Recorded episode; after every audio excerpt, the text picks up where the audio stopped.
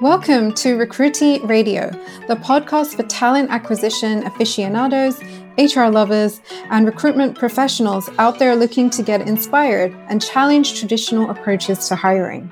Here, we'll discuss the ins and outs of the recruitment process, engage fresh talent, manage tough internal hiring dilemmas, and of course, look at the future of talent acquisition.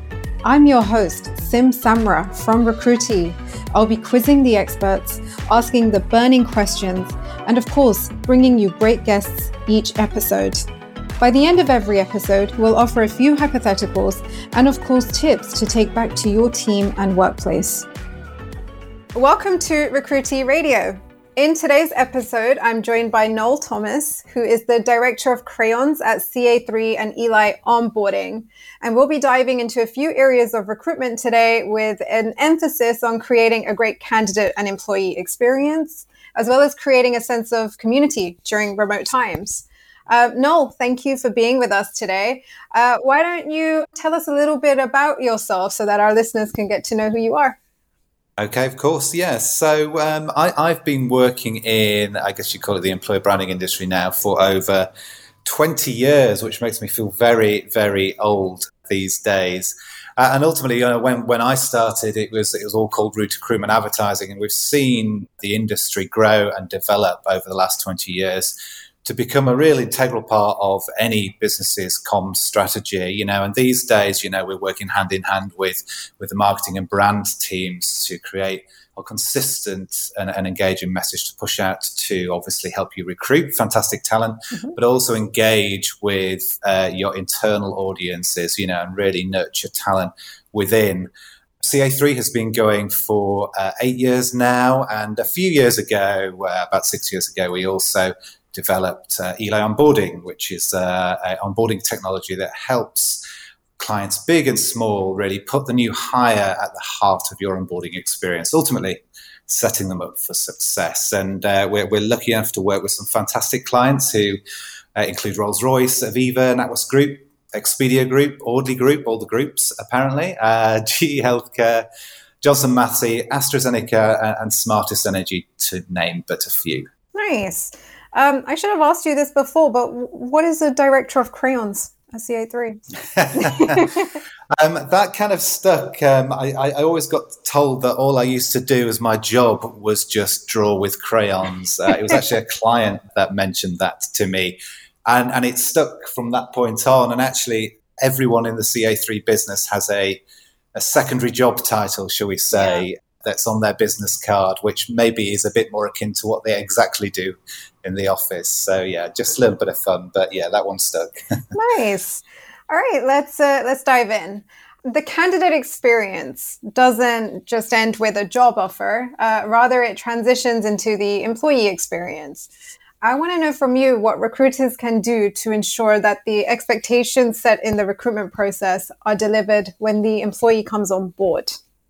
Well, it's a great question, and actually, the the, the first thing that springs to mind when you ask it is, well, don't lie during the uh, recruitment process. You know, I, I, think that's probably a key thing. Not that anyone can lie these days with the likes of sort of Glassdoor and social media all out there, but I think first and foremost, when you're engaging with prospective candidates, whether that be that first point of contact you know, through some advertising, you know, through through a, a, job spec, whatever it is, you know, make sure that you're honest and authentic about what the role's about, you know.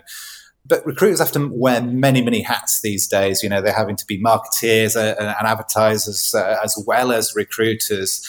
And ultimately, you know, you find that a EVP, employer value proposition, and a strong employer brand can really help and guide you there, you know, in having those open and honest conversations and knowing what to do. Um, and on the flip side of that, you know, there's been a huge rise in employee generated content recently, which you know has been spurred on really by lockdown where people have become more comfortable seeing not badly produced videos but videos that are produced you know handheld on your phone but from real people and, and ultimately candidates are can much more readily align themselves with the people who are talking there because they know it's not a corporate message. It's something that's coming from the heart of someone who works there. So, so I think, you know, as I say, let's start off, you know, let, us not over promise on things when, you know, the reality might be somewhat different. Um, but then if we take a look at obviously your onboarding experience, and this is obviously a big part of, of, the work that CA3 and Eli do here. This is where you, you know, the expectations you've set during that hiring process can be delivered on ultimately.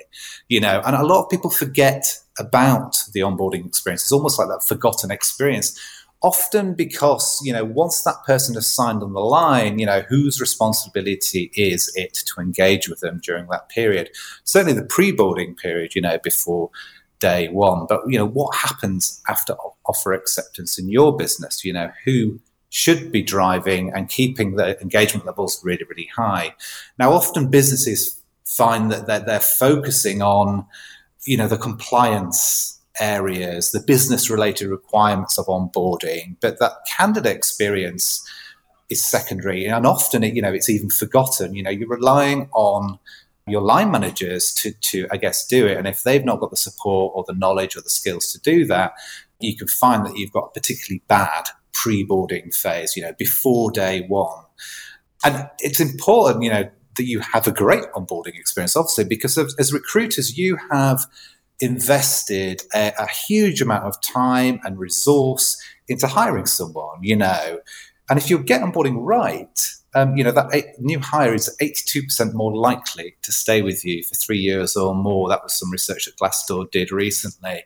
But if you get it wrong, 88% of employees feel that their employee does a bad job at the moment. That's some research by Gallup. And that means that 20% of them are going to leave your business within 45 days. Now, that's a massive drain on your budgets if you're having to go through the whole process again of, of recruiting them. You know, they're less likely to recommend you to as an employer. There's, there's so many negatives that can come of just that first bad experience. So if, if you can get that right, you know, there's going to be massive, massive tangible business benefits. Uh, you know, it's not just about the fluffy, great welcome. You know, it's what you can actually do for the business from it ultimately. What does a successful onboarding process look like? Um, can you give us some examples of what you're doing right with your onboarding? If you're sort of looking at your onboarding process, I think the first thing to do is sit down with the different stakeholders who are going to be involved in it, I guess, ultimately, because we, we often find that, you know, you might have HR involved, you might have IT involved, you've definitely going to have yourselves involved. You, might want to involve line managers. And ultimately, what you're trying to do is develop a process and an experience that works for everyone ultimately. But what we always advise is place the employee at the heart of that experience, not the compliance bits and pieces. Because really, if you can drive high levels of engagement, that's how you're going to drive real, real business results, you know. And try to avoid letting sort of red tape and legacy complexity get in your way. I think if I had uh, a pound or uh, a euro these days, which is going a lot stronger, um, you know, for every time I've heard, oh, well, we've always done it like this, why would we change? You know, I'd be a rich man ultimately. You know, you can't get the way you've done something get in the way of creating that fantastic experience, you know. And ultimately, anything that is causing a problem, you know, understand how you can work around it. But work around it by getting people to buy into your vision, your idea of what fantastic looks like. Um, but what does good look like, which is exactly your asked. Well, I, th- I think ultimately, good starts with technology these days. I think technology is the driver behind a great experience for, for not just onboarding, obviously, for a lot of different things that we do from the candidate experience as well. But it's, you know, the engine room behind a great experience. It can, it can help you manage the process. It can help uh, you build knowledge and skills uh, with that new hire. You can personalize and tailor the experience and the content that someone might be engaging with. And obviously, you can monitor and, and, and drive task completion as, as well, and lots, lots more. But technology is only as good as the experience you create with it ultimately you know it's not the answer to everything and ultimately if you've got a nice piece of technology the best place to start then is uh, early. And then after that, uh, there's probably five key areas that I think, think all great onboarding experiences have have a bit of in it, if you if you know what I mean. So the first one ultimately is is this idea of being clear about your business and purpose uh, during the onboarding experience. You know, recognize what makes you unique and help people understand that. You know, and understand the ways um, you work internally. Um, you know, what you really want people to be able to do is start to perceive and align themselves with your, your vision, your values, your purpose, as well as embracing your culture. Again, I, mentioned it a moment ago, but employee generated content is really, really great here. You know, storytelling ultimately. Uh, AstraZeneca, one of our clients, they, uh, as part of their onboarding, at the end of the onboarding period, they get everyone who has uh, gone through that experience to film a top tips or an advice piece of advice video, which then goes back on to the onboarding site so that new people coming through the uh, the experience can get that advice directly from from the horse's mouth, so to speak. So it's a really nice way of keeping the content up to date and fresh and exciting, but also involving everyone in, in that experience as well. And the next big thing, you know, is, is supporting that new person's transition to the work, uh, their work and the role. You know, so make sure the new hires understand what's expected of them. Uh, you know, not only from the business but also from their line manager in that new role. You know, how can we give them the knowledge of the teams uh, they might be working with, the projects they might be working on, you know, key stakeholders, the peers across the business that might be there, and even simple things like, you know, all those internal systems and apps that they're going to be expected to use from day one. You know, let's start introducing them to them now. You know, uh, uh, so that they know what's what's coming and are prepared uh, for day one and what to expect over the first weeks. Now, personalization obviously can help here hugely. There's no point you putting a hundred different pages of content somewhere and expecting people to, to lead them. So by being able to tailor and personalize the experience uh, and any content or support that you're giving them, you know, allows you to really make that person feel like a VIP, but also engage with what you've given them.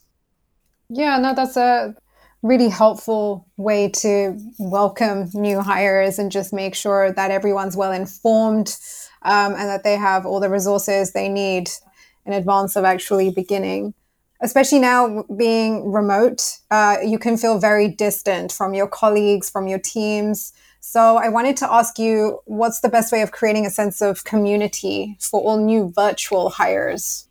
Since we've gone into lockdown, that that's become a, a really big challenge for, for everyone, I think, out there, a really big challenge. But it's I think it's something that we've been very aware of right from the start when we when we created Eli. Ultimately, was was how do we start creating that sense of community before day one? You know, helping people feel like they belong. Ultimately, you know, it, it, arguably that's that's the most important pillar we could talk about them of, of onboarding for us. This idea that that new hires feel included. You know, that they feel heard empowered to be themselves at work, you know, and are, are, more than happy for others to do the same. And and if you can achieve that, obviously, you know, allow people to bring their best selves to work, then you're going to have fantastic a fantastic experience and fantastic employees. Um, that kind of thing isn't obviously achieved overnight. You know, you can't just magic up uh, that that perfect culture, but by introducing lots of small things along, like we we talk about an onboarding journey along that path to them being a full employee, which you know might take a few months after they've joined. Obviously, you can really start to, to create that sense of community. So, a lot of the things we're, we're, we're doing at, at, Eli really is how do we start to embed people in the business and give them lots of different ways of, of meeting their fellow colleagues uh, interacting and then interacting with, with other key people within the business. So one of the things we always talk about is, you know, can you, can you start to create sort of tailored social walls where people can interact?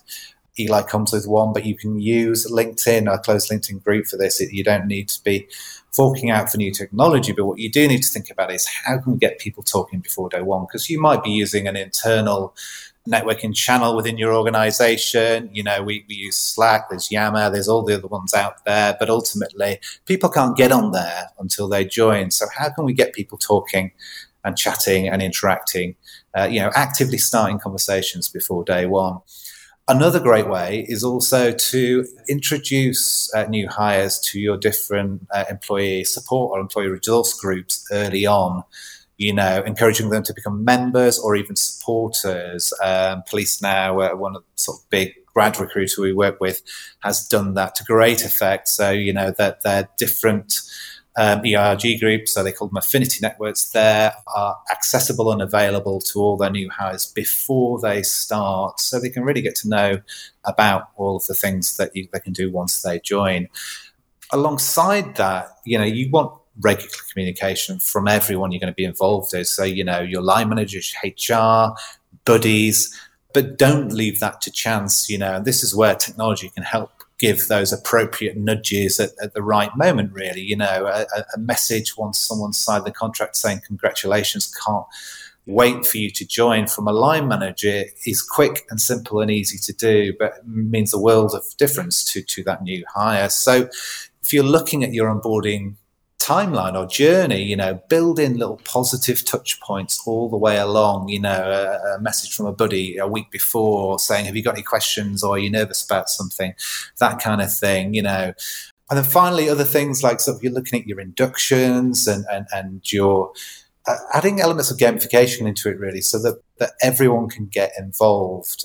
Uh, another great example of this, um, and Matthey they uh, created a, a, virtual escape room. So um, new people join the business, you're into teams, and then together you're working out how to uh, escape this room together. So ways of, of really building relationships ultimately before day one, you know, in, in lots of different shapes and forms, because, you know, some people will be comfortable coming onto a, a big Teams call before they start, you know, others might not be. So ultimately, giving people lots of different options of ways that they can start to get to know the people they work with, and also, you know, feel that they're part of your culture.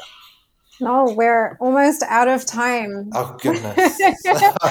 so I don't have rabbit on, do I? well, you had a lot to say, you know. um, but just to wrap up, do you have any lasting words for our listeners? On creating a great experience for uh, candidates and new employees, or any words of wisdom you'd like to, to share? For me, the biggest thing that we always talk about is, is, engagement, engagement, engagement, really. You know, if you think about the, the process someone's just gone through to get this new job, you know, they've, they've put a huge amount of time and effort into it, and it's a big, big decision for anyone to change a job if, if you can then take that and, and, turn your onboarding experience into something which is hugely engaging and, and makes this person feel like a VIP, they're going to love you as a business. They're going to stay longer. They're going to perform brilliantly, and they're going to tell everyone about it. And you know, ultimately, I can't think of a better way to have someone start in any organisation anywhere in the world. I guess ultimately. Great advice. Thank you so much for joining me today, Noel. No problem at all. Thanks again for joining us on Recruitee Radio. We hope you enjoyed the episode. And of course, if you did, please leave us a comment and feel free to share the podcast on LinkedIn, Facebook, Twitter, or wherever you're most active. We'll see you in the next one.